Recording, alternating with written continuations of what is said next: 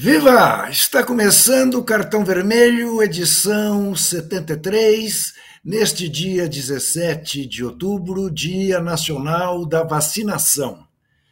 Parece mentira ter que reforçar a importância da vacinação, mas depois dos anos dos negacionistas que puseram em dúvida na população brasileira né, a, a eficácia da vacina, a gente precisa reforçar. Se vacine contra o que existe para vacinar. Vacine seus filhos. Não deixe jamais de vaciná-los. O Brasil já foi campeão mundial da vacina. Perdeu esse status graças aos negacionistas. Portanto, vamos vencer os negacionistas e vamos voltar, que esse, assim, é um título importante para o Brasil ser campeão mundial, o da vacina, o do prestígio ao SUS. Dito isso, dizer também que é até difícil, e não é pouco difícil, a gente falar de futebol, fazer um programa que seja alegre, em dias como esses que nós estamos vivendo, com a barbárie sobre a faixa de Gaza, sobre a tristeza de tantas mortes em Gaza com hospitais sendo bombardeados, seja pelo exército de um lado, seja por equívoco do exército do outro. Não há clareza ainda em relação a isso, mas o que há, e isto há clareza, são mais 500 vítimas num hospital que foi atingido por bombas. Enfim, é disso que vamos tratar também neste cartão vermelho de hoje. O cartão vermelho que anuncia o segundo gol da Venezuela contra o Chile, jogo lá na Venezuela, 2 a 0. Quem fez o primeiro gol foi Soteldo no fim do primeiro tempo. 27 minutos do segundo tempo, 2 a 0. Olha a Venezuela construindo o seu caminho para a Copa do Mundo. Mas um cartão vermelho hoje diferente. Nem por isso um cartão vermelho pior do que os de sempre um cartão vermelho que terá a graça da nossa companheira Mili Lacombe. Por que José Trajano? Imagine você. José Trajano está no Estádio Centenário de Montevidéu, se preparando para ver o jogo desta noite, às nove horas, entre Uruguai e Brasil. Louco Bielsa contra o nosso dinizismo. Bom, falaremos disso, é claro. Falaremos quem será que salva o outro?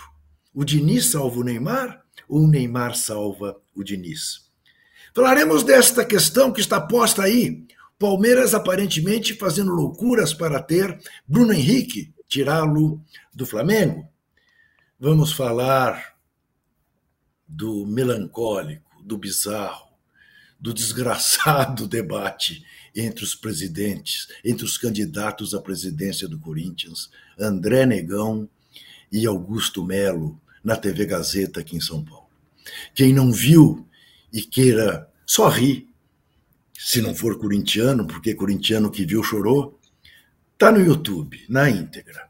É das coisas mais melancólicas, deprimentes que eu já vi na minha vida de jornalista acompanhando campanhas em clubes de. Olha que as campanhas em clubes, em regra, são de muito baixo nível, mas a do Corinthians está num nível que é abaixo de qualquer coisa.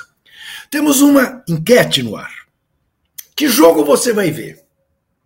Às nove horas, Uruguai e Brasil, ou às nove e meia, Palmeiras e Atlético Nacional, semifinal da Libertadores da América? É nove e meia da noite. Semifinal da Libertadores feminina.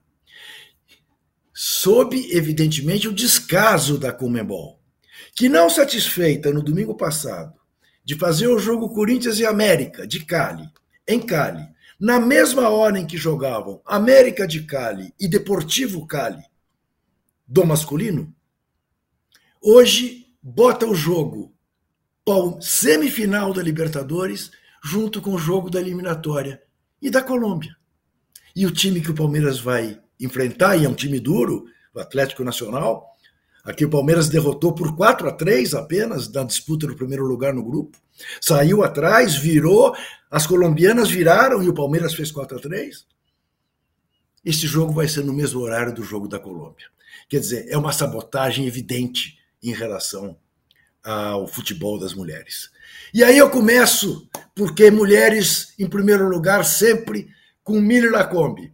Vais ver Uruguai e Brasil às nove, vais ver Palmeiras e Atlético Nacional ou nenhum dos dois jogos, que também é uma alternativa colocada na enquete. Boa noite, Mili, muito obrigado Sim. por estar com a gente.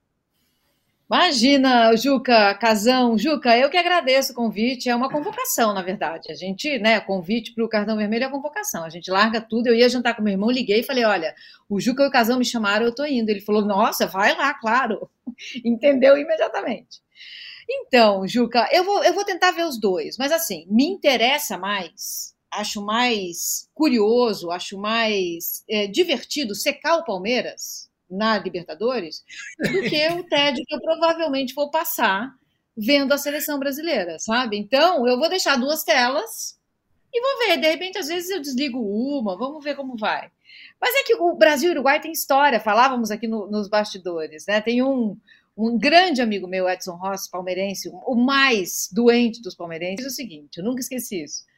Zagueiro uruguaio é como vinho português. Por pior que seja, é ótimo. Então, é contra essa defesa que a gente vai jogar. Você sabe que o Edson Rossi, o Edson Rossi trabalhou em placar no começo Sim. da carreira dele e me enganou, né? Porque eu jurava que ele era corintiano. E eu acho que ele, para tímido ali, para não querer criar problemas para ele, deixava mais ou menos isso implícito. E o danado é palmeirense. Mas virou um belíssimo virou um belíssimo jornalista, né? Grandíssimo jornalista. Eu gosto muito das coisas. Outro dia ele me falou uma coisa muito engraçada também. Ele falou o seguinte: eu achava que eu gostava de esporte. Aí eu entendi que eu gosto de futebol.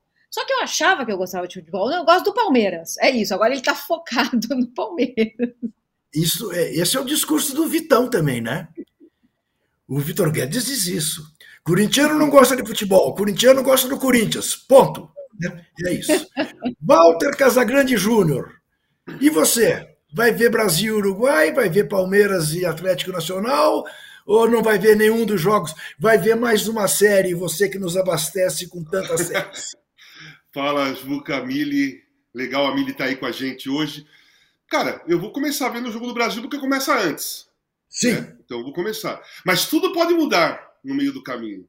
Tudo pode mudar porque jogo da seleção brasileira você sabe como está sendo ultimamente, né?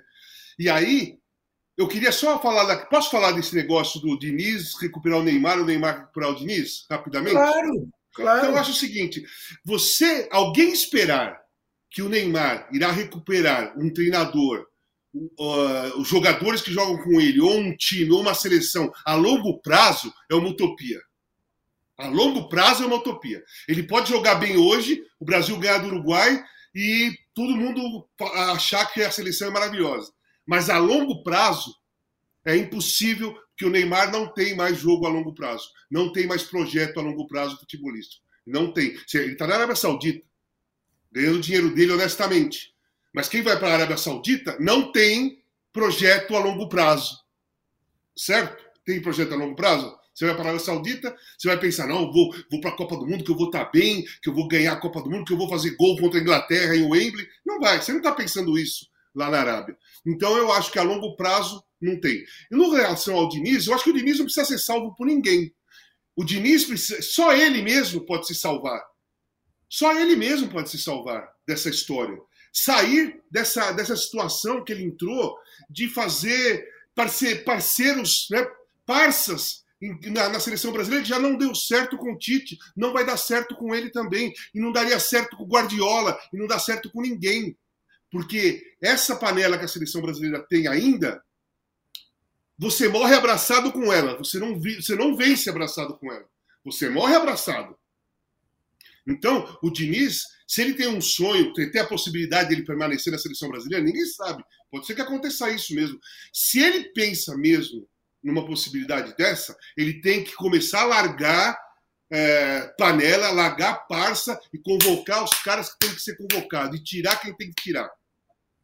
É isso que a seleção está precisando. Olha, Casão, deixa eu lhe dizer uma coisa. 3 a 0 para a Venezuela, hein? 3 a 0 para a Venezuela. A Venezuela vai para a Copa. Ela está em sexto hoje. É isso. Em outra jogada iniciada pelo Soteldo. Aliás, vou te dizer uma coisa: a seleção brasileira deu muita sorte de que eles vieram para cá para jogar com cautela no primeiro tempo e não puseram o Soteldo desde o início. Porque depois que ele entrou, o jogo mudou muito. É claro, você dirá, bom, mas aí eles tinham que ir para tudo ou nada. Mas talvez se eles tivessem ido para tudo ou nada desde sempre, eles tivessem obtido um outro resultado em Cuiabá. Mas quando a Mili confirmou que estaria conosco, para a nossa alegria, eu pensei, enfim, teremos uma boa briga no cartão vermelho, porque a Mili é uma dinizista militante. Portanto, Mili, faz favor, defenda Fernando Diniz diante deste, nem sei o que, deste crítico que está sempre falando mal das pessoas e criticando o Diniz, o Neymar, esse doce que é o Neymar, essa figura adorável que é Neymar Júnior. Pois é, no caso do Neymar, não haverá briga no cartão vermelho. Não vou. Eu não tenho como, não há como. Assim, meu dinizismo, ele é um dinizismo tático. Eu gosto do, do modelo contra-hegemônico de jogo que o Diniz coloca em campo. E gosto até do que ele faz com alguns jogadores em especial. O que ele fez com o Ganso, para mim, é comovente ver o Ganso jogar como está jogando.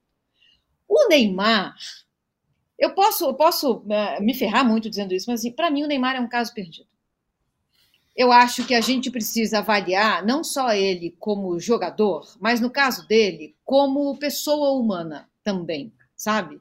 Porque as coisas estão interligadas.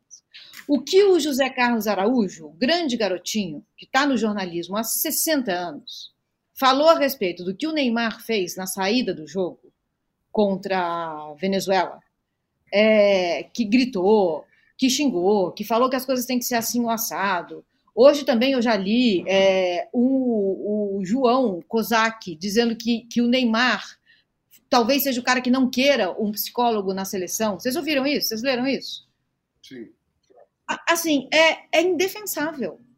Por mais que ele seja tecnicamente assombroso, e ele é. Ele é. A primeira vez que eu vi o Neymar chorar no campinho do Nacional, jogar no campinho do Nacional, Copinha, Copa São Paulo de Futebol Júnior, eu chorei. Eu chorei de verdade na cabine, porque eu sabia que eu estava diante de uma dimensão do sagrado. Mas a vida não fez com que fosse assim. E aí, para falar do Neymar, ele carrega um Júnior na camisa, né, Casão e Juca? Tem o Neymar antes dele, né? Se ele não quisesse dizer que existe um outro Neymar, ele tiraria o Júnior, porque Neymar só tem um, não é? Mas não, tá lá, ele é o Júnior. Ainda é o que obedece. Ele ainda é o filhinho. Então temos que falar também do outro. Esse Neymar que a gente conhece fora do campo é um Neymar forjado pelo outro Neymar. E não é legal, gente. Não deu certo. Forjado, forjado e castrado, né, Mili? Pois é, porque a gente vai vendo, assim, eu, eu até, Ju, que eu vi o, o documentário dele, é, Tempest, Caos Perfeito, Tempestade Perfeita. Existe ali, obviamente, um ser humano. Ele é doce com o filho. Ele parece ser um pai carinhoso, ele assumiu a paternidade. É, é, é dever, mas nesse Brasil, 20 Sim. milhões, eu acho, de crianças sem nome, 15 milhões de crianças sem nome do pai, a gente precisa falar. Então tem, tem uma série de coisas a respeito do Neymar que você quer se conectar, porque ele poderia ser o grande cara do futebol mundial, ao lado do Messi, talvez, sabe? E não foi. Então tem também uma frustração nossa de ver o que poderia ter sido. A gente avalia também ele por essa régua. Agora, parece que assim, não, sabe, gritar com o presidente da CBF, exigir coisas, dizer que a gente veio fazer aqui nesse lugar. É, é, é tudo da, é, é, da ordem do, do absurdo, né? Então, e, assim, e também em campo, não é que ele está arrebentando, porque se fosse assim, no campo ele está arrebentando, gente, vamos lá, então tá bom, né? Então esse cara mas arrebenta iria, com o jogo. Mas ele não iria fazer isso se ele estivesse arrebentando. É, não, exato. Porque ele não, é. ele não, estaria com raiva dele. Ex exatamente. Nem, nem, estaria, nem estaria forçando o segundo cartão para não jogar em Montevidéu, como ele tentou fazer o tempo todo, né? De tão insatisfeito que ele estava. Eu, eu acrescento, Mili, uh, do ponto de vista do, do, da tática dinizista, que te encanta e a mim também, que o Neymar, entre outras coisas, atrapalha esta tática. Porque a tática dinizista não é a tática do cara que prende a bola, é do cara que toca rápido. A tática dinizista de agrupar jogadores é para que eles combinem e não para que um fique com a bola forçando uma falta uh, longe da área. E tem mais, eu acho que tem um aspecto emocional, psicológico. Ele impede que floresçam os Vinícius Júnior. Ele impede que floresçam os Rodrigos porque o, o, o papai está em campo, o presidente. Então, ele, de alguma maneira, ele impede que esses caras assumam o papel de protagonista no time. E ele, Sim. como protagonista, é um fiasco, infelizmente. Sim, é isso. E ele quebra a velocidade do time também. Pode falar, Mili. Ele é, quebra a velocidade é. do time. Isso. Ele talvez, na, na, maneira como ele aprendeu a jogar bola, e como todo mundo aplaudiu a maneira como ele aprendeu a jogar bola, ele talvez, talvez não tenha nele os recursos necessários para jogar um futebol solidário como o Diniz quer. E aí o Diniz está numa sinuca. É uma cilada que o Diniz armou para ele mesmo. Porque agora, a essa altura, ele não vai conseguir mudar o Neymar. Fazer o que ele fez com o Ganso. E aí é o Neymar que vai desacelerar o jogo ou individualizar o jogo. O dinizismo é solidário, acima de tudo, e é por isso que eu gosto dele. Então, acho que ele está numa sinuca mesmo que ele armou para ele, o Diniz. Agora, se o Neymar manda assim nas coisas como a gente acha que ele manda, né, diante das, das últimas notícias, o que tem chegado, então também o Diniz é outro refém, né? Então, posso falar uma coisinha só, rápido, em cima disso aí do, do, do Neymar, rapidamente. Semana passada, acho que foi na sexta-feira, eu falei que o Neymar não tinha inteligência futebolística. Mas quando a gente está no programa, não dá para explicar isso. Não dá para explicar, para desenvolver. Só ficou essa frase, né? A inteligência futebolística é o seguinte: o cara se tocar que ele, que, que, ele já não tem mais a força, ele já não tem mais a explosão, que ele tem que usar a técnica dele de uma forma diferente. O Júnior, por exemplo, saiu da lateral esquerda, foi para o meio-campo e jogou até 30 e poucos anos. O Cerezo jogou até 40 anos, porque eles foram, eles são jogadores inteligentes fute, futebolisticamente falando, e já sabiam que a velocidade não tinha mais, o toque de primeira seria a melhor saída para um cara que é inteligente, para um cara que é técnico. O cara recebe a bola, ele já tem eh, duas, três opções. Aí ele toca. O Neymar, ele quer a bola para ele, então ele não vê as outras opções. Então a bola vem para ele, mesmo que ele tenha a possibilidade de tocar para um cara aqui, virar o jogo lá, ou tocar para o cara daqui, ele não vai ver, porque ele pensa em dominar a bola para ele fazer a jogada. E aí você vira um jogador burro, porque você já não consegue mais fazer aquilo.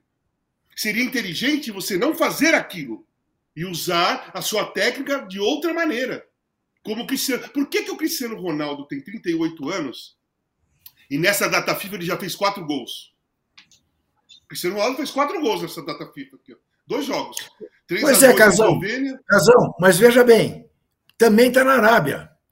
Mas é outra cabeça. Sim, mas é outra cabeça. Mas esse foi para a Arábia com 38 anos. Sim, eu sei. Mas esse ainda pensa no futuro. Sim, esse ainda é... tem futuro. Claro, esse, esse, esse ainda treina como se ele estivesse no Real Madrid. Ele está na Arábia, mas treina como se estivesse no Real Madrid. Entendeu? Aí quando ele vai para a seleção, acontece isso, cara.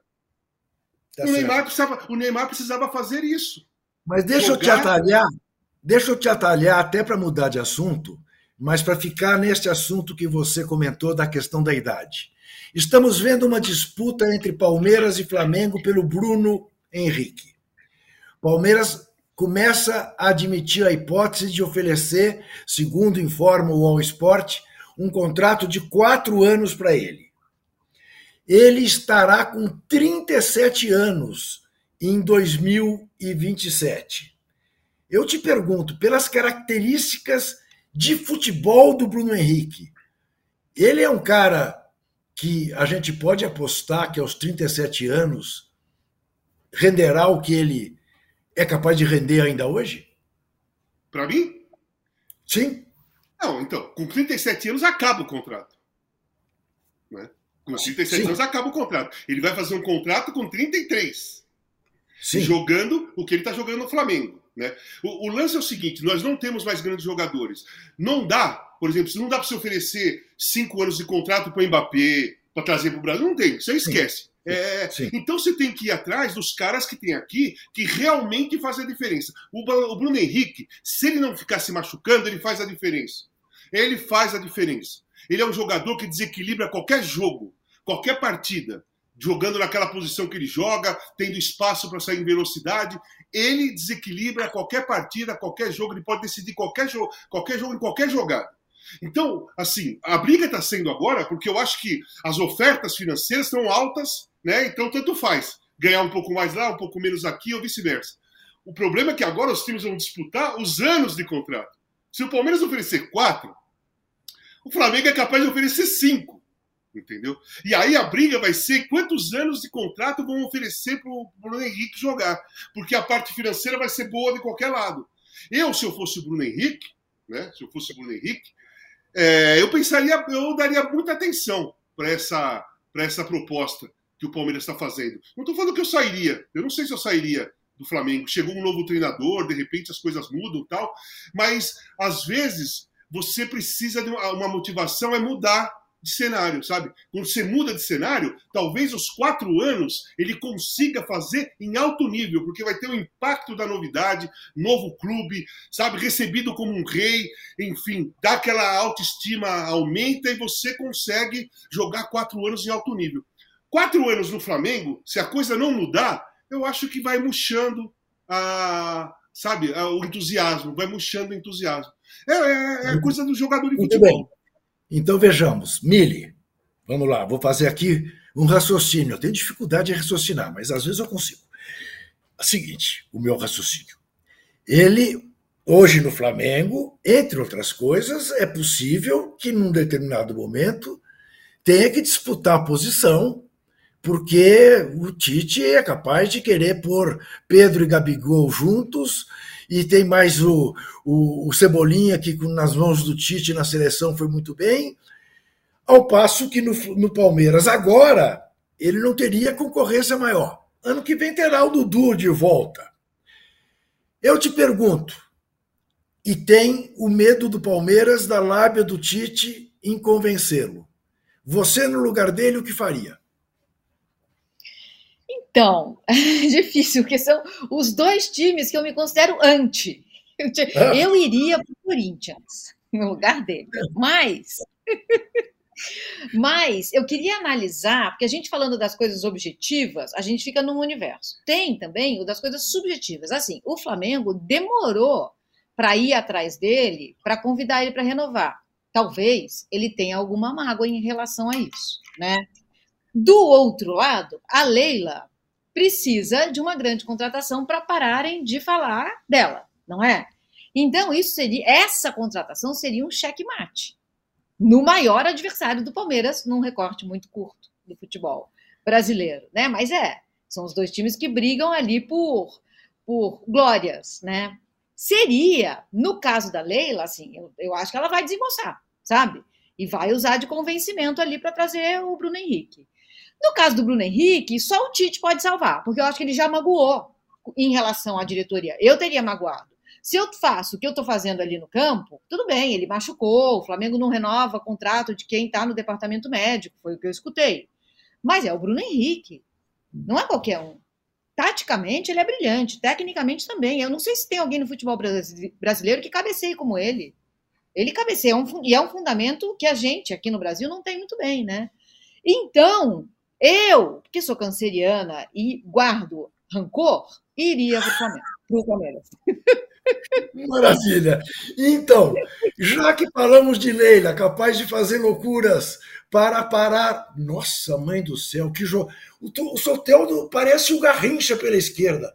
Acaba de dar o quarto gol, depois de driblar um lateral, o goleiro, ir para a linha de fundo e centrar para trás. Vige Maria. Ou não, era a repetição do gol? Que coisa maluca que está jogando esse rapaz. Ele é capaz de salvar o Santos. Ele é capaz. Ele e o Marcos Leonardo, né? Ele, ele, ele o Marcos ele Leonardo. Leonardo. Não, e esse Rincon também, né? Também. Esse, é, outro, esse outro venezuelano no meio de campo. Impressionante. O jogo Bom, já acabou, não, foi 3 é, a 0 melhores, É, eram os melhores momentos, 3 a 0 uh, Veja bem, Eu peguei outro dia, ontem acho, por acaso, num desses portais do Palmeiras, um palmeirense, que a Mili deve adorar, de camisa do Palmeiras, eu não sei o nome dele. Ele dizendo assim: Olha, você que é palmeirense, a gente está de bronca com a Leila, ela andou mesmo chutando balde, ela falou meio mal da história do Palmeiras, não está reconhecendo a história do Palmeiras. Mas olhe, vendo o debate dos presidenciáveis do Corinthians, Santa Leila, como é bom ter a Leila. Imagine o Corinthians, que já está na mão, ainda hoje, desse Duílio Monteiro Alves, e que vai para a mão ou do André Negão ou do Augusto Melo. Eu até fiz uma nota no blog dizendo que o Duílio deixou o Corinthians a um passo do abismo. Um desses dois é capaz de dar o passo. É claro que sempre a gente vai achar, né, Mili, que o Corinthians é maior que o abismo. Mas André Negão e Augusto Melo, você viu alguma coisa, Casão? Eu te confesso que eu não aguentei, eu não aguentei ver ao vivo, estava lendo um belíssimo livro sobre o qual falarei no próximo bloco. Eu não, não eu só depois fui ver oh, os cortes. Que coisa, eu estava, Casão. Eu estava assistindo um é. belo filme, recebi é. uma mensagem do meu filho. Pai, está tendo o debate dos, dos presidenciáveis do Corinthians na Gazeta. O senhor não quer dar uma olhada? Falei, tá bom. Aí parei o filme, passei para o debate. Eu peguei a resposta do André de Oliveira falando sobre a parte financeira do Corinthians. Vocês sabem o que ele falou, né? Ele se orgulhou, para quem não viu, ele se orgulhou, ele disse: as nossas despesas hoje são maiores, são maiores que a nossa rentabilidade. Exatamente. Aí na hora que eu vi isso, na hora que eu vi isso e vi a cara do Marco Belo, que é o repórter da, da Transamérica, Transamérica, ótimo repórter, cobre lá o Corinthians, foi ele que fez a pergunta. Ele fez uma cara que eu também fiz a mesma cara aqui. Aí eu falei assim, sinceramente, eu não vou perder tempo vendo ao vivo. Vou ver o filme e depois eu vou ver o que é, os papos que acontecem. Cara, eu acho o seguinte. Eu tô, eu tô falando, você também está falando, muita gente está falando, é, que o Duílio é o pior presidente da história do Corinthians. Né? Eu acho, agora, eu acho o Duílio o pior presidente da história do Corinthians mesmo. Mas, olhando os dois, mas principalmente o André, o, o, o Duílio, quando ele sair, ele não vai levar o trono de pior presidente da história do Corinthians. Ele vai deixar o trono lá, porque alguém vai sentar e vai ser pior que ele. Parece mentira, né? É difícil dizer quem é pior, não é, o, o Mili? Nossa, olha, eu, a impressão que me deu, vendo trechos, eu não consegui ver inteiro. É que assim, é. antes deles chegarem lá, havia uma banheira de palavras aleatórias, cada um pegou uma, e eles foram juntando aleatoriamente, palavra com palavra, sem se preocupar em dar sentido para aquilo. Várias vezes o André falava, o André conhecido como André Negão, e eu não entendia o que ele estava querendo dizer. E aí tinha o, o, o, Augusto falava e não, as palavras juntas, elas não separadas eu entendia, mas juntas elas não davam liga não dá, não dá para entender o que vai acontecer com o Corinthians. Eu acho que a, a sua metáfora do abismo é perfeita. O, a, o, o Duílio apontou para o abismo. Um desses dois talvez leve o Corinthians para lá. Como o Corinthians vai voltar disso, a gente não sabe. Vai voltar. É imenso. Vai voltar. Mas, olha, é, quem ganhou o debate foi torcedores do Palmeiras, do Santos e do São Paulo, que devem é estar se divertindo com a perspectiva, porque pior do que a realidade, só mesmo a perspectiva. Walter Casagrande Júnior. Cometi uma nota agora há pouco no blog dizendo que Jude Bellingham é hoje o melhor jogador do mundo. Não tem ninguém jogando futebol que o Bellingham está jogando. Isto depois de ter visto diversos jogos dele pelo Real Madrid e este jogo brilhante hoje entre Inglaterra e Itália. Ao mesmo tempo, eu fiquei olhando, pensando: imagina a seleção brasileira contra qualquer uma dessas duas seleções, com a rapidez com que eles jogam, com a intensidade que eles jogam, com a nenhuma frescura dos 22 em campo, ninguém simula coisa alguma, é bola, bola, bola, bola para frente. Tal. Enfim, que, que você acha de Jude Bellingham? Nós gostamos tanto de De Bruyne, de Haaland. Ele de... é o 10 moderno. Ele é o 10 é. moderno. Ele é o 10 do futebol moderno. Aquele cara que dá carrinho na entrada da área dele, levanta, sai correndo, lança o cara e o cara faz o gol. É aquele cara que vai na lateral, rouba a bola e enfia a bola para o centroavante fazer o gol. Ou ele mesmo sai driblando, como ele fez no Real Madrid na, na, na, na Champions, e vai lá e faz o gol.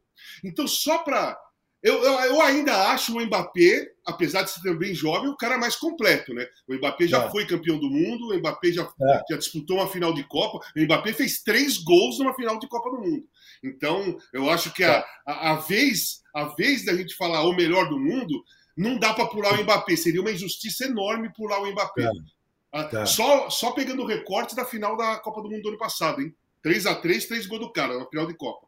Mas o Bellingham, ele é o melhor camisa 10 do futebol mundial, disparado, posição, né? Ou com a camisa 10 mesmo, ou aquela posição, porque ele é o 10 do futuro, já jogando hoje. Ele tem 20 anos.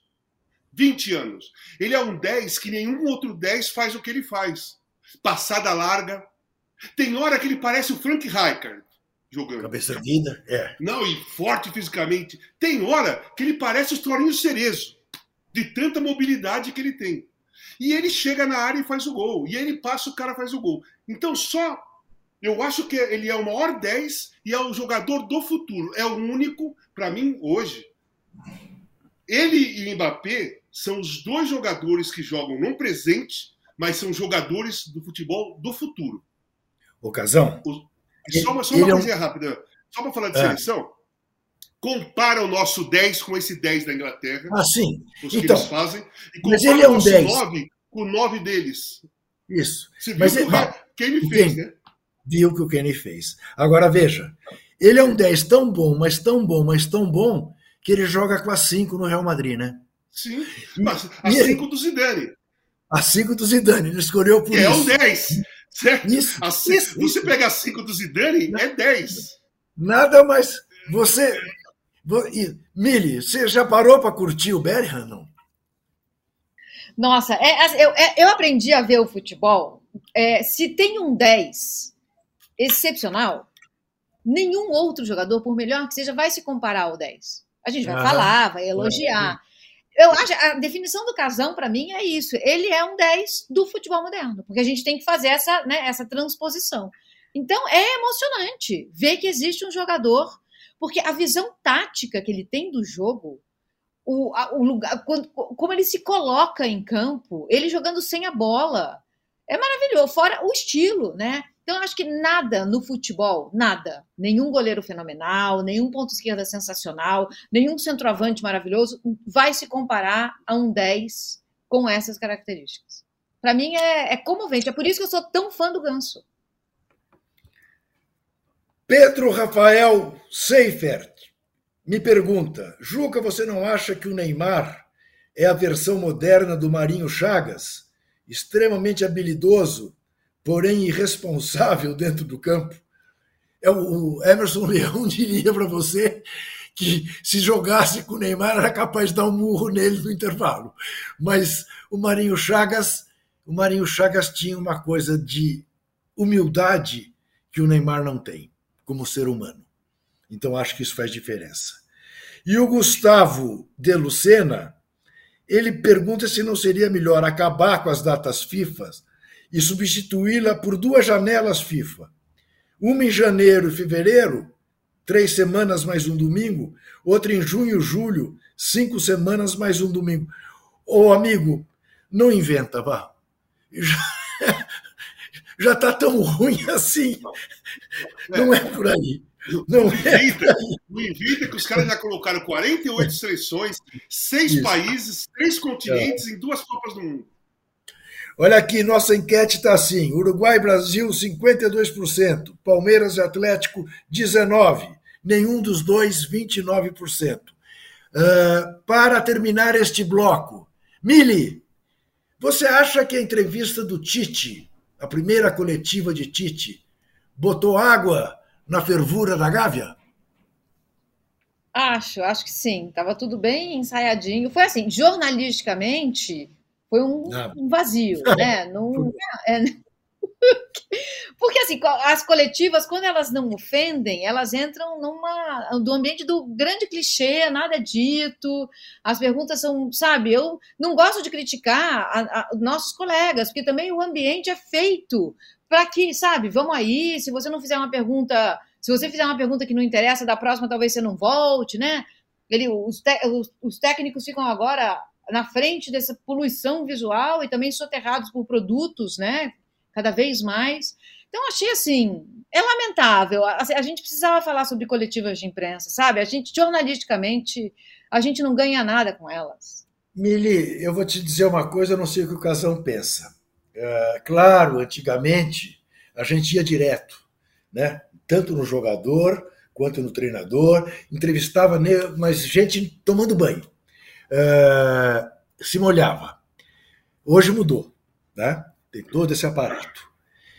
Eu, há muito tempo, acho desumano a entrevista coletiva pós-jogo. Porque eu não acho que ninguém, em sã consciência, adrenalinado, depois de uma derrota principalmente, tem serenidade para encontrar 20 caras à sua frente, cada um querendo pegá-lo por um lado e se sair bem. E quando ganha, Aí viram parabéns pela vitória e tal, aí é muito fácil. E jornalisticamente você não aproveita nenhuma coisa nem outra coisa. Eu acho que tínhamos que repensar esse caminho. Agora, esse é o modelo da FIFA, né? O cara acaba de perder a Copa do Mundo e tem que dar uma entrevista. Eu vi o Tele Santana perder a Copa do Mundo em Sarriá, entrar na coletiva com a cara de piores amigos. Eu falei, hoje vai ser uma desgraça o Tele, vai sair com um, com um italiano pelos costados. Mas os, sei lá, 200 jornalistas que estavam dentro da sala de imprensa, quando ele entrou, levantaram e bateram palma para ele. E aí ele desmontou. Ele diz, e foi, na verdade, não foi uma entrevista coletiva, foi uma declaração de amor da imprensa mundial com ele. Né? Mas é complicado, não é, Casão? Eh, esse esquema do jeito que está. É, é, você não te parece que é exigir demais de um ser humano responder à fuzilaria pós-jogo? Cara, eu, eu, assim, as coisas é. mudaram e eu sempre achei que aquela, aquele modo que os, os, os, jornalistas no campo, se acabava o jogo, o cara vinha na sua. vinha todo mundo. Vai, se, se, se, o atacante. Eu estreiei, fiz quatro gols contra o Guará, acabou o jogo, todos os jornalistas que estavam no Pacaembu estavam enfiando o microfone na minha cara, né? Para falar. E eu, com 18 anos, não sabia nem o que, que, que, que eu ia falar. Né? Mas também já passei por situação de perder gol ou perder um pênalti, ser expulso e o cara vem 80 microfones na sua cara. Eu não sei qual, qual situação que é pior. Eu prefiro sempre, eu prefiro sempre não ter o tempo para pensar nessa situação. Que eu acho que saem as coisas muito mais espontâneas.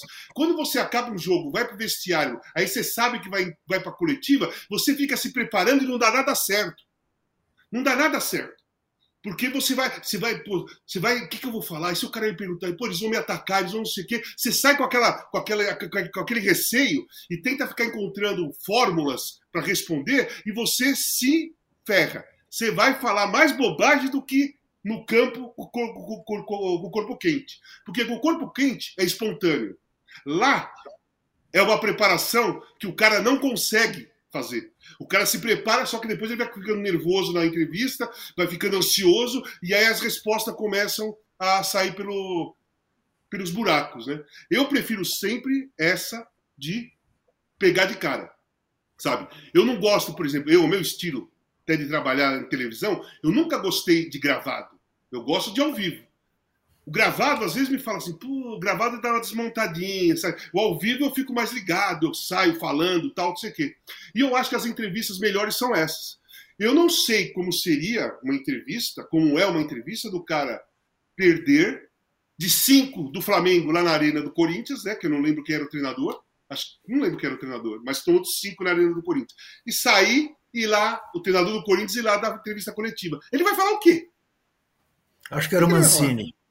Olha aqui, o Mili, antes de eu chamar o intervalo, Mili, vou contar só para você duas experiências de entrevista tão logo terminou o jogo, ou antes mesmo do jogo acabar, com Walter Casagrande Júnior. Teve uma época, 84, eu trabalhava no SBT e depois do jogo eu descia para o vestiário e entrevistava algum jogador e fazia um debate entre os dois técnicos. Tá? Uh, Magrão já tinha ido para a Itália. E o Corinthians perdeu no comercial um jogo em que se o Corinthians 85. 85. Isso. 84 estava no São Paulo. Isso, 85.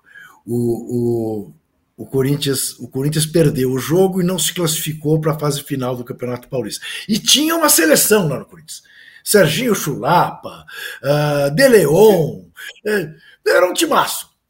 Zenon, Juninho, todo mundo. E eu, eu, fui, eu fui entrando no vestiário do Corinthians e este cidadão vem para cima de mim, feito uma bala, e diz: Eu queria ver se o Magro tivesse aqui, se você ia fazer as críticas que você tem feito ao Corinthians. Eu falei: Pô, Casão, mas você quer o quê? Que eu elogie? Não, não tenho que elogiar. Virou as costas e foi embora.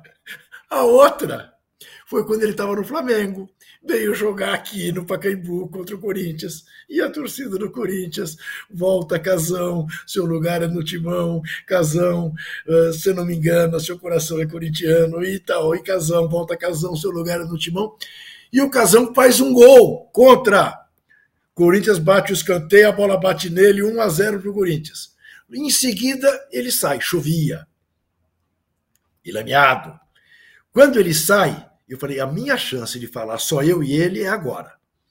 Porque se eu esperar acabar o jogo, vai estar todo mundo no vestiário. Desci correndo, o encontrei entrando no vestiário. Ele olhou para mim com os olhos deste tamanho e falou: O Juca, o que está acontecendo? falei, Casão, a Fiel te ama, Casão. Ele me abraçou, me chorava, chorava, chorava. Dizia, eu tinha que fazer um gol nos caras, eu tinha que fazer, eu tinha que Eu saí todo sujo, eu não tinha jogado. Todo sujo do barro dele, mas foi assim um momento absolutamente inesquecível, perplexo, com tanta declaração de amor no mesmo, num, no mesmo espaço, no mesmo tempo. Deve ter sido depois uma experiência para pôr as coisas na, no lugar, nas gavetas, muito difícil. Nós vamos fazer um rápido intervalo e já voltamos. Em 2021, a cidade de Aracatuba foi dominada. A fita vai ser mil grau. Estamos com 15 carros blindados e só arma pesada. Vamos ficar falando o tempo todo por rádio. Nós taca fogo em ônibus, caminhão, nas rodovias, para não dar tempo de chegar reforço. Quem estiver passando por lá, a gente para, faz refém e fica com eles até o fim. Nessa hora, nós sobe dois drones. Aqui na praça nós estoura o Banco do Brasil. Tem 100 milhões esperando por nós. Uma pá de joia. Vamos ter umas 3 horas para pegar tudo e sair fora. Vamos meter eles de escudo humano em cima do carro. Os malucos não vão ser nem loucos de atirar nos reféns. Os caras vão ficar em choque. E já era, é tudo nosso. Mas alguma coisa impediu um dos maiores roubos da história do país. O documentário Cidade Dominada já está disponível no UOL e no YouTube de UOL Prime.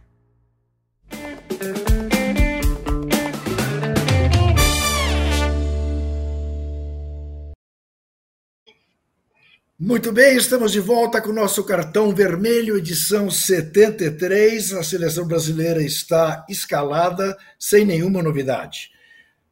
Era aquilo que se esperava. Ederson, Ian Couto, coitado desse rapaz, andou numa entrevista falando bobagem e acabou se depois se desculpando, dizendo que ele admira o Daniel Alves como jogador de futebol apenas. Ederson, Ian Couto, Marquinhos, Gabriel Magalhães e Carlos Augusto, Casemiro, Bruno Guimarães e Neymar, Rodrigo Vini e Gabriel Jesus. Era isso mesmo que se esperava que fosse a escalação do time brasileiro. E, ao que tudo indica, Loco Bielsa não porá o Arrascaeta desde o início do jogo. Ele está realmente disposto a renovar a seleção. Já não convocou o Soares nem o Cavani e deixa a Rascaeta no banco. Vamos falar de cultura.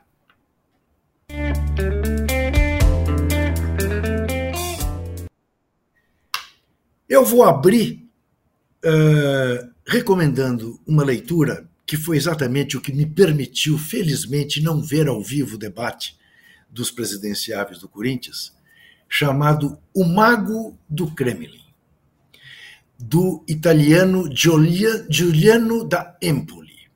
É uma história verdadeira misturada com ficção sobre o grande conselheiro do senhor Vladimir Putin. Ele é, digamos assim, sabe aquele papel que o Steve Bannon fez uh, para o Trump? Este romance verdadeiro é sobre a figura que desempenhou este papel para o Putin de 99 até 2020. É, é um livrinho que é um livraço. É um livrinho porque é um livro cujo grande defeito é esse, só tem 250 páginas. Você quer mais. Mas é uma aula para você entender a geopolítica atual, para você entender caminhos dos algoritmos e extremamente bem traduzido, portanto, um texto muito bom, extremamente sedutor, você lê mesmo como um romance, mas é imperdível, não tenho a menor dúvida em dizer, uh, recomendo vivamente O Mago do Kremlin. Vejo aqui que a nossa Mili tem três sugestões, não apenas uma. Passemos a elas. Por favor, Mili Lacombe. Vamos lá. Antes, Juca, vou falar sobre o nosso Ian Couto rapidinho, que falou que o Sim. Daniel Alves era. era. Ídolo então, da vida a, é, a comunicação da CBF precisa se educar e educar os seus, né? Não, não dá para jogador convocado falar que é Daniel Alves. E não existe, nessa altura do campeonato, preso há oito meses por é, é suspeita de estupro, de você falar que é vida fora do campo e dentro do campo, ah, não se, não se separa, né? Então, não. assim, responsabilizo mais a comunicação da CBF do que ele, mas ele precisa se implicar também na, na besteira que fez. Mas vamos lá, eu tenho três, porque o Rubão Isso. me falou que era para três recomendações, assim eu entendi, Rubão, então vamos lá. Primeira, posso falar qualquer uma ou está numa ordem aí? Não, pode falar qualquer uma. O documentário do Adriano, não sei se vocês viram, na Paramount vi. Plus, que eu vi só recentemente. Vi, é Maravilhoso. É maravilhoso. Ele tem um tio dele que uma das primeiras coisas que comprou na vida foi uma câmera fotográfica, então tem imagens do Adrianinho crescendo. Maravilhoso. Aí depois tem o Amor em Jogo. É um filme, Juca Casão, se vocês não vejam esse filme. Baseado, sabe aquele livro do Fever Pitch? Do Nick Sim. Hornby, que conta a história dele, o amor pelo Arsenal. Sim. Hollywood comprou para transformar num filme, tinha tudo para dar errado. Hollywood falando de futebol, não é mesmo? Mas aí eles foram espertos. A Drew, Drew Barrymore era uma das produtoras e também a atriz principal. E pegaram uma história real de beisebol, que é considerada a maior virada da história do esporte, que é a do Red Sox sobre o New York Yankees. O Red Sox não ganhava 100 anos. O pano de fundo, e o Yankees é uma grande potência do, do beisebol lá, né? O pano de fundo é essa história real, com imagens reais. E a história é um romance desses dois. Em tempos tão brutos, eu ri, eu chorei. É lindo para quem é fanático por algum esporte.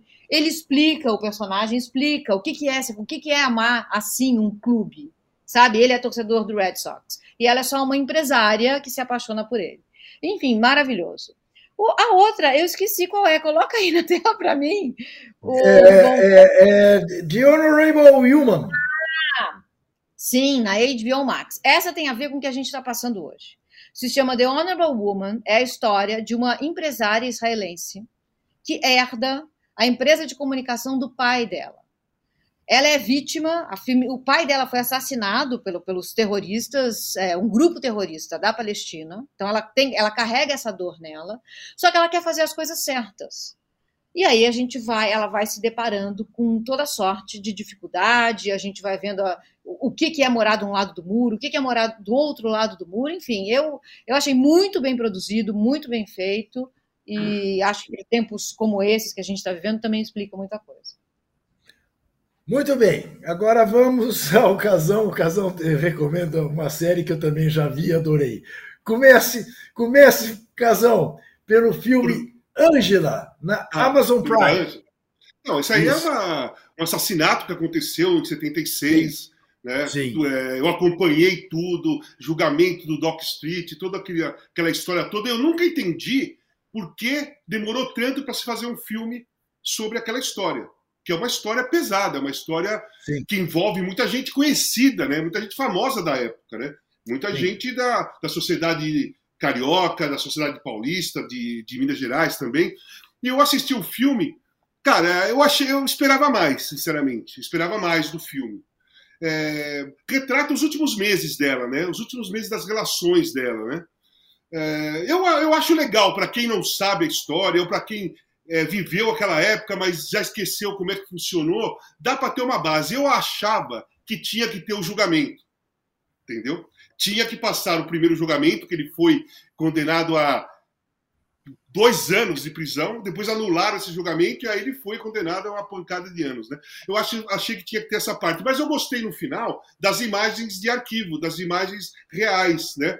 Fotos do, do, dos dois, da turma toda ali. Então eu recomendo que é um filme legal, mas poderia ter sido melhor. Eu gostei, mas poderia ter sido melhor. Agora, por que Valdemar? Por que Valdemar? Essa cota aí, que é uma uma, foi uma pergunta do Cícero Melo, o diretor de futebol do Flamengo da época, que foi anunciar o novo treinador, que Oswaldo de Oliveira tinha saído, e o Valdemar Lemos era auxiliar, irmão do, do Oswaldo, mas ele não tinha sido treinador ainda em nenhum lugar. Aí ele vai apresentar um monte de torcedor, um monte de jornalista, ele fala assim: o novo treinador do Flamengo é o senhor Valdemar. Pô, ninguém sabia quem era o Valdemar né, naquela... Pô, foi uma... Vocês viram, né? Foi uma confusão enorme e tal. E eu achei legal, porque assim, não ficou preso no Valdemar Lemos. Não ficou como uma piada em cima do trabalho do Valdemar Lemos, nem no nome dele. Né? Quem vai pensando que é isso, vai bater a cara na parede, porque não é isso.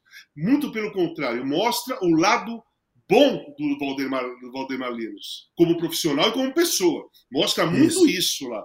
E isso. também faz uma viagem à decadência do amador, do amadorismo do futebol brasileiro naquela época. Isso. Todos os times que caíram, todos os times que passaram perto de cair.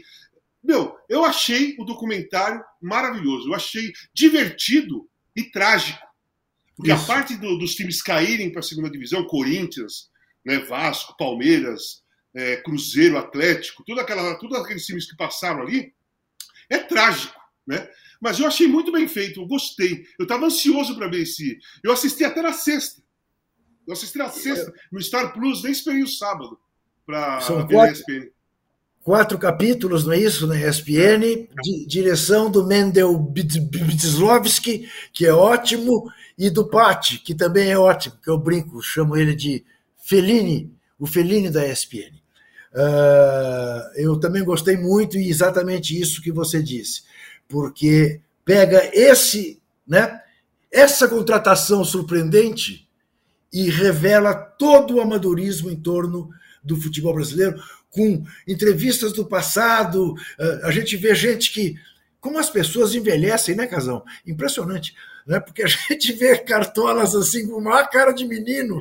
Você fala, nossa, ele já foi esse menino. Hoje é um senhor de cabelos brancos. Muito bem, agora nós vamos botar com muita seriedade o olho nos tipos.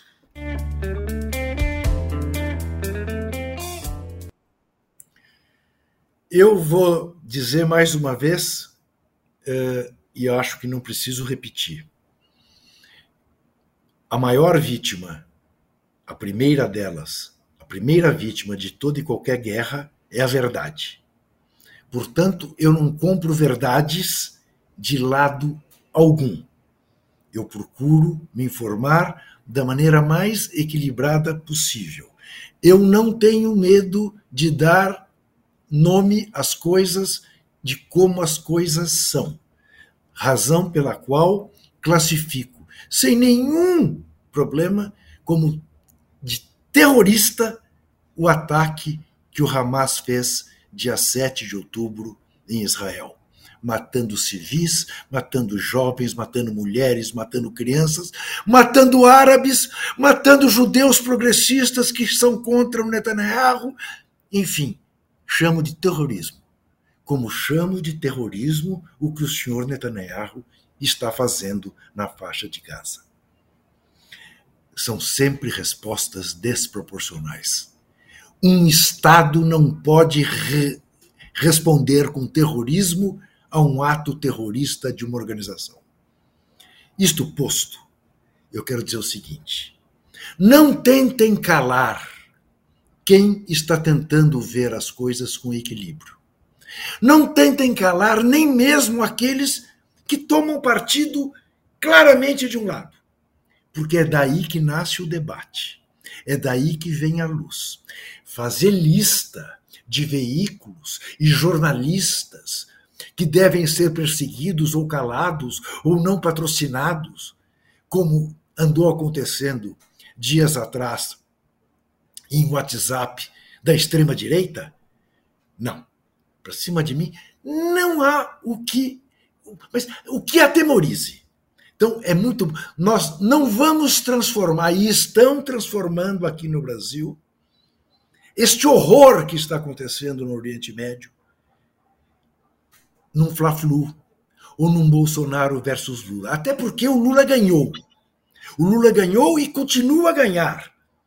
Com toda a atuação diplomática que está fazendo, primeiro país a repatriar os seus, e todo o esforço que está fazendo ali na faixa de Gaza para trazer os remanescentes que estão ali, e ali é mais complicado tirar as pessoas diferente, não é? Do que fez o genocida, não apenas ao não tirar os brasileiros que estavam na China no episódio da Covid, como não ligar a mínima para quase 400 mil brasileiros que morreram dentre os 700 quando houve a epidemia da Covid. Então, é, é, é tão tranquilo quanto isso. É um absurdo que queiram calar aqueles que não estão apoiando Israel, que não estão dizendo que Israel faz muito bem em reagir da maneira como está reagindo, porque não faz. Objetivamente, não faz. Não faz. O que o Hamas fez não tem nome em matéria de desumanidade. O que o governo de Israel está fazendo também não tem. E felizmente, dentro de Israel, muita gente, mas muita gente acha a mesma coisa. E muita gente, muita gente aposta que terminada essa noite de horror que nós estamos vivendo, esse cara cai. Porque esse cara é um terrorista igual. É um fascista, é um corrupto, é um mafioso. Isto que é o senhor Netanyahu. Eu não tenho o nome de alguém do Hamas para classificar igual tem um nome lá em Israel que se chama Bibi Netanyahu. É isto. O palanque está aberto para se alguém quiser acrescentar alguma coisa.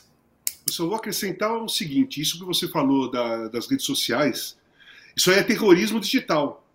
Você, isso. Você, você, isso aí também é terrorismo. Tem terrorismo psicológico, tem terrorismo de agressão, tem terrorismo de guerra, como está acontecendo lá, mas tem o terrorismo digital de você ficar é, tentando fomentar na cabeça das pessoas contra um grupo que não pensa igual aquele ou não faz igual aquelas pessoas que, tão, que, que vivem nessa rede social. Então isso aí também é terrorismo, isso aí também é condenável, porque nós também somos vítimas desse terrorismo digital aqui no Brasil e no mundo todo tem gente que sofre com isso.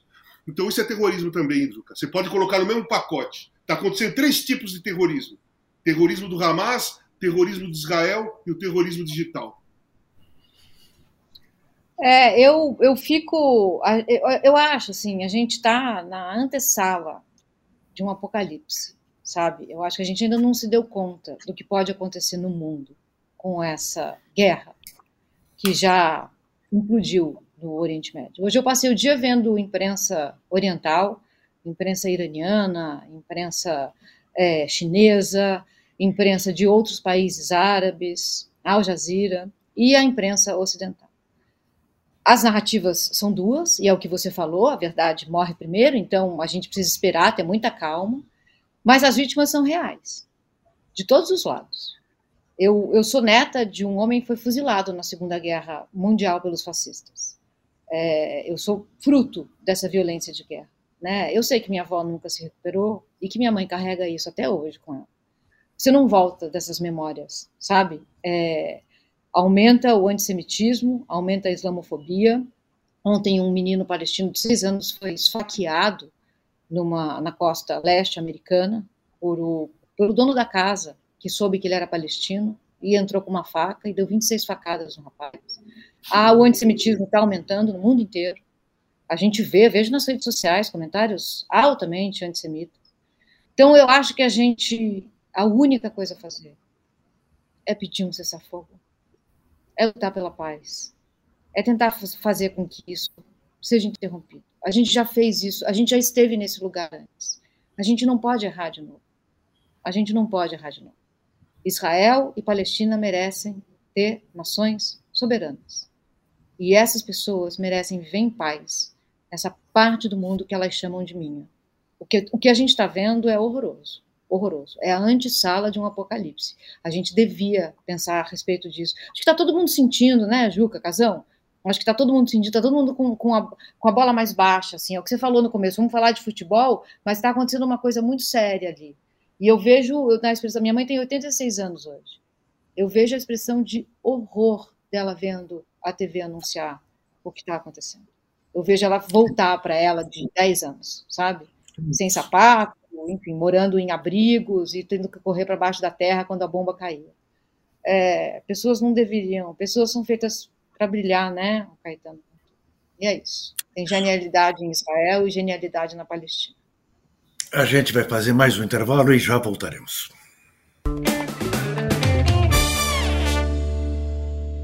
Eu diria que o Palmeiras é um, é um clube conservador e ao mesmo tempo muito inovador. Mas se você olhava para o campo, cara, era muito difícil imaginar que o Palmeiras ia fazer uma virada mesmo. Quando eu cheguei, o Palmeiras não tinha o estádio ainda. E o CT basicamente era o vestiário, 8 mil sócios, e estava na segunda divisão em 2015 começa essa nova era. E hoje os caras ligam, né, para jogar no Palmeiras. O Mike vai no fundo, rola a bola para trás, o Veiga faz o gol. Do jeito que ele treinou. O plano, ele tinha 40 dias antes. Dá até medo, até assusta quando ele fala isso. Juntos, ok? Nós somos fortes como equipa. Você está ligado que a gente está numa final de Libertadores, né? A gente falou assim. Lembro que a primeira Libertadores pra gente foi muito, muito difícil emocionalmente, porque era aquela pressão, 20 anos que não ganha.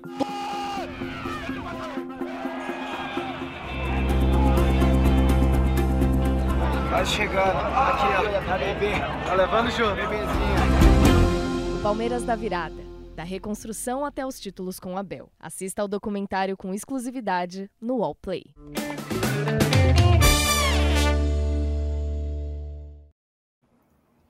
Muito bem, e vamos às efemérides do Zé Trajano, sem o Zé Trajano. Veja você, folgado Zé Trajano, neste momento, está passando frio, pelo que eu vejo aqui, todo mundo encapotado no estádio, no, no secular estádio centenário de Montevidéu, que aliás será palco da abertura da Copa mais maluca que haverá nos próximos anos.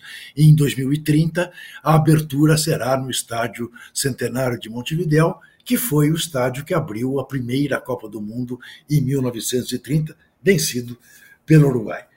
Olha, num dia como hoje, 17 de outubro, em 1931, Al Capone foi preso. E sabe por quê? Por sonegação de imposto de renda. Não foi por venda proibida de uísque, não foi por venda de droga, não foi por assassinato, foi por sonegação do imposto de renda. Eu não queria estar é no papel do contador de Al Capone. Imagina o que fizeram com ele. Muito bem, também num dia 17 de outubro de 1933, ninguém mais, ninguém menos do que Albert Einstein fugiu da Alemanha nazista para os Estados Unidos. É o que dá a extrema-direita. Este gênio da humanidade teve que fugir do seu país para os Estados Unidos para não ir para um campo de concentração, como aconteceria anos depois, com diversos judeus. Hoje faria anos, nascida em, em, em 1918 e morta em 87, a estrela Rita Hayworth, que, entre outras maravilhas, estrelou Gilda, o que fez correr pelo mundo uma máxima: jamais existirá uma mulher como Gilda, ou nunca existiu uma mulher como Gilda. Walter Casagrande Jr deve se assim se banhar neste filme, amante do cinema como ele é. Faria anos também hoje o genial compositor brasileiro Luiz Bonfá, nascido em 22, morrido em 2001. Autor, vou falar só de duas, duas pequenas músicas dele. Manhã de Carnaval e o Samba de Orfeu só. Se você quiser saber mais, procure, que você verá. É um dos pais da bossa nova, simplesmente Luiz Bonfá, com seu jeitinho tranquilo e tímido. Só para anos... fazer, fazer justiça. Tem A Dama de Xangai, Salomé, tem vários ah, filmes sim. com a Rita que devem ser citados, senhor Juca Kifuri. Pode citar senão, mais. Se, senão, senão eu fico revoltado aqui. Eu, eu, eu dei a dica para você me interromper, você não interrompeu? Não, você, você continuou, eu fiquei esperando, né? Tô não, você... Mas pode ir. Quem que é esse daí? Você... Fala as músicas agora. Hã? Fala Nossa, mãe. Hã? Nossa, do Bonfá? É. Nossa. Você quer que eu cante manhã de carnaval, não? Não, não. Não, para continuar o papo, cara. Então vamos Fala lá. música. Fala você. Não, eu não sei. Ah, não. Mas eu não sei grande mesmo. parte do começo da, da Bossa Nova são, são, são, são músicas dele ou de parcerias dele, não é isso, Mili? Eu não saberia dizer, Juca. Eu não, é, minha, não é a minha especialidade. Vocês, vocês me forçam a, a, a procurar aqui imediatamente, porque eu estou certo. Não, não, mas eu, eu vivo ter uma porção tem uma porção de, de, de música. Eu, aí o Zé Trajano faz falta, porque ele sabe tudo isso de cabeça, né? Mas ele tá tem. Tá vendo? Esse... Ele joga a gente nas efemérides e vai para o Uruguai. Pois é, e eu é que tenho ó, aqui, ó. Ah, meu Deus do céu, ó. É... Ah, meu Deus do céu, Orfeu da Conceição. É... Luiz Von cantou, fez coisa com a Silvinha Teles. São músicas conhecidas por tanta gente com Peri Ribeiro, com Silvinha Teles. Olha, ele é o rei, ele fez de tudo. É, canto, eu não vou nem ficar lendo tudo. Chega, olha aqui. Então, seu Casão, me fale do Castrinho, que faz anos hoje. 93 anos, Castrinho. Pô, Castrinho é um grande humorista, um grande ator, né, na realidade, um grande ator brasileiro. Gosto, gosto muito do personagem, principalmente na, na escolinha, mas ele trabalhou no Balão Mágico. Tudo começou ali. O Castrinho era um personagem do programa Balão Mágico, lá dos anos 80, no começo dos anos 80, com né, aquela turma, Jairzinho, Simoni, todos aqueles moleques lá. Eu gosto muito do, do personagem, gosto muito dele como ator, principalmente na parte da comédia mesmo. Quem faria anos hoje? que faria anos hoje também, Casão, Valdir Espinosa, nascido Sim. em 47, morreu em 2020, campeão mundial pelo Grêmio, né? simplesmente, Sim. da Libertadores e do Mundial. Era uma bela figura, né, humana. Sim, um cara bom papo, um cara inteligente, um, treinador é. moderno, um treinador Isso. com uma cabeça diferente da época, um treinador aberto, aberto ao diálogo. Conversei várias vezes Boas com o Espinosa. Boas entrevistas, um cara inteligente. Conversei é. várias vezes com o Espinosa, quando eu estava no Flamengo, ele morava lá também. Eu e o Renato saía para tomar um chopp na época, e, e ele também ia, a gente ficava batendo papo. Faz anos hoje o Eduardo do Botafogo, que é um cara essencial. É, é, nascido em 89, portanto está fazendo 11, mas a gente tem 34 anos e é um jogador essencial nesse esquema do Botafogo. Né? Eu diria que ele e o Tiquinho são, assim, as peças fundamentais. O goleiro também. Né? E o, Mas são as peças... o Adrielson também. Adrielson também, uma, né? Você tem uma espinha assim, ó. Isso, isso. Que é aliás está lá. Ah, sim, fale. Fala, não, fala, Juca. Não, o Adrielson está, está na seleção, não está? Está porque o Nino machucou, né? Isso, isso. Sim. Mas o Eduardo, ao contrário de todos esses que vocês falaram, ele não aparece. O trabalho dele é silencioso, mas é perfeito. Sim, Os jogos sim. que eu vi dele é um negócio realmente. Se eu, fosse, Jogadoraço. se eu fosse fazer essa linha aí que nós começamos, eu faria o goleiro, o Adrielson, o Tietê, o Eduardo e o Tiquinho. Para mim, é essa Tá. linha. A espinha dorsal. Coluna É. vertebral, é isso. É. É isso. Muito bem. Hoje também faz anos a morte do, de um dos maiores compositores da história da música. Só simplesmente Chopin morreu num dia 17 de outubro de 1810. Ao lado do Mozart, ao lado desses grandões, ele é tido assim, né? Tem um trio, né? Beethoven, Mozart, Chopin, que são tidos assim como os papas, né? Da música clássica. E também, Casão, em 86, nascido em 39, morreu muito cedo, morreu o Tupanzinho, Sim, que foi né? a primeira academia do Palmeiras. Né? Foi um baita jogador de futebol. Eu, eu- eu- eu quase não lembro dele jogando. Eu, eu conheço a história do Tupanzinho pelo meu pai. Mas já vi Aham. gols do Tupanzinho, batendo falta, canhoto, batia forte, né? Isso, batia de isso. longe, batia muito Isso. bem. Lembro de alguns gols na gaveta e tal. Mas fez parte da primeira academia. É um dos grandes jogadores da história do Palmeiras. Aquela história que e, é, a Leila esqueceu um pouquinho na entrevista. É, A Leila a Leila acho um que começou em 2015. É.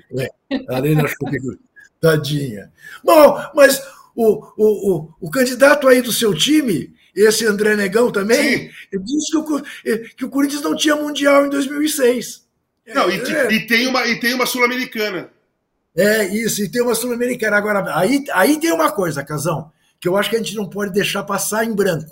E aí não tem nenhuma, nenhum trocadilho com o fato de ser o André Negão.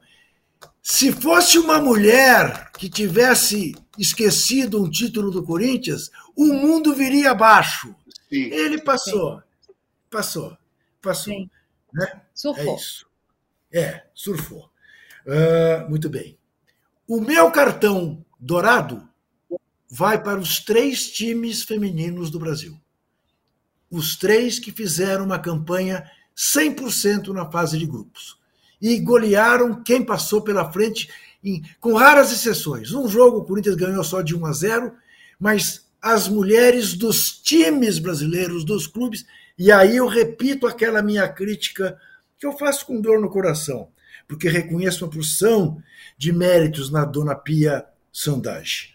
Mas a dona Pia Sandage, ela, ela, ela de alguma maneira sacrificou o jeito brasileiro de jogar o futebol de mulheres, que a gente reencontra nos nossos times. Eu gosto mais do jeito que joga os nossos times do que jogava a seleção brasileira. Eu espero que o Arthur recupere esse, esse tipo de Sim. jogo, porque é isso que agrada, né? Se o, se o- se o futebol, se a seleção brasileira feminina começar a jogar como joga o futebol brasileiro masculino, aí não tem graça.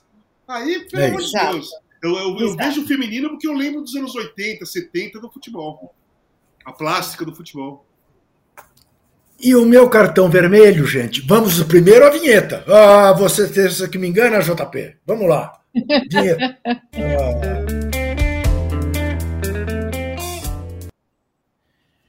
JP já estava com o dedinho dele no telefone para me mandar. Esqueceu a vinheta.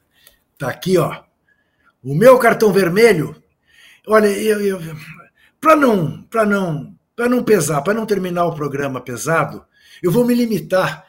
Ah, A humanidade está merecendo o cartão vermelho, né? Eh, Eu vou me limitar ao André Negão e ao Augusto Melo, pela vergonha que vocês nos fizeram passar. Vocês sabem o que é vergonha alheia? Foi o que eu senti ao ver trechos do debate de vocês dois. Eu, eu, eu adoraria, eu rogaria aos céus que surgisse uma terceira via no Corinthians. Porque dois candidatos do submundo do submundo, o Corinthians não merece. A vocês dois, o meu cartão vermelho. Mila, e o seu cartão vermelho? Vai para o Ian Couto e para a comunicação da CBF, que depois de uma entrevista catastrófica, arrumaram um pedido de desculpas que não desculpou muita coisa. Eu dou o cartão dourado também ou só vermelho? Pode dar o dourado, claro. Ah, o dourado eu queria dar para todos os ativistas que hoje saem de suas casas e vão para as ruas pedir paz. É, me emociona muito ver as entrevistas que eu estou vendo de pessoas na rua no mundo inteiro pedindo paz. Legal. Casão, Dourado? Dourado eu acompanho a Mili, não tinha nenhum na cabeça, então eu vou acompanhar a Mili que eu é, gostei eu desse, merece. Eu também é, subscrevo. Agora subscrevo. o vermelho, eu, eu vou, o vermelho eu vou dar para a seleção brasileira do jogo com a Venezuela, pelo pacote todo, pelo pacote todo, não só pelo pacote da pipoca, como também para as respostas, para os xingamentos, para as irritações dentro do campo. A seleção brasileira, se não mudar, se não mudar o pensamento, nós vamos passar um vexame muito maior que a gente nunca imaginou passar. Aquele 7 a 1 vai ser fichinha se essa seleção brasileira não mudar rapidamente. A cabeça, o modo de pensar. Eu estou falando seleção brasileira, estou falando todo mundo, hein? CBF, todo mundo que cuida desse negócio todo.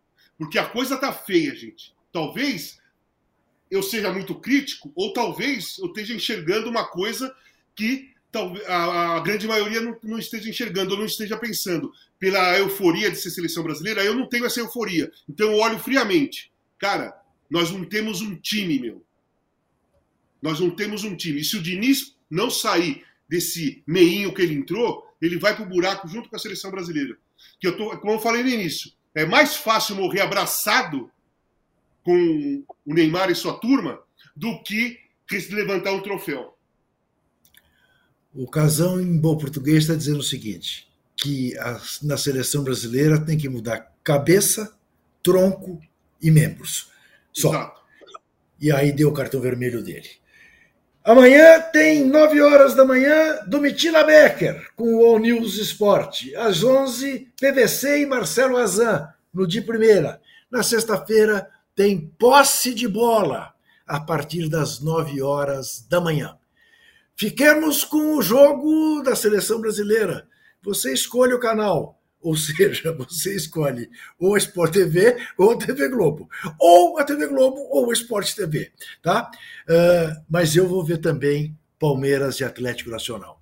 Até, até terça, sete e meia da noite. Obrigado, Mili. Beijo. Beijo, Obrigada a vocês. Valeu, Juca. Tchau. Beijo.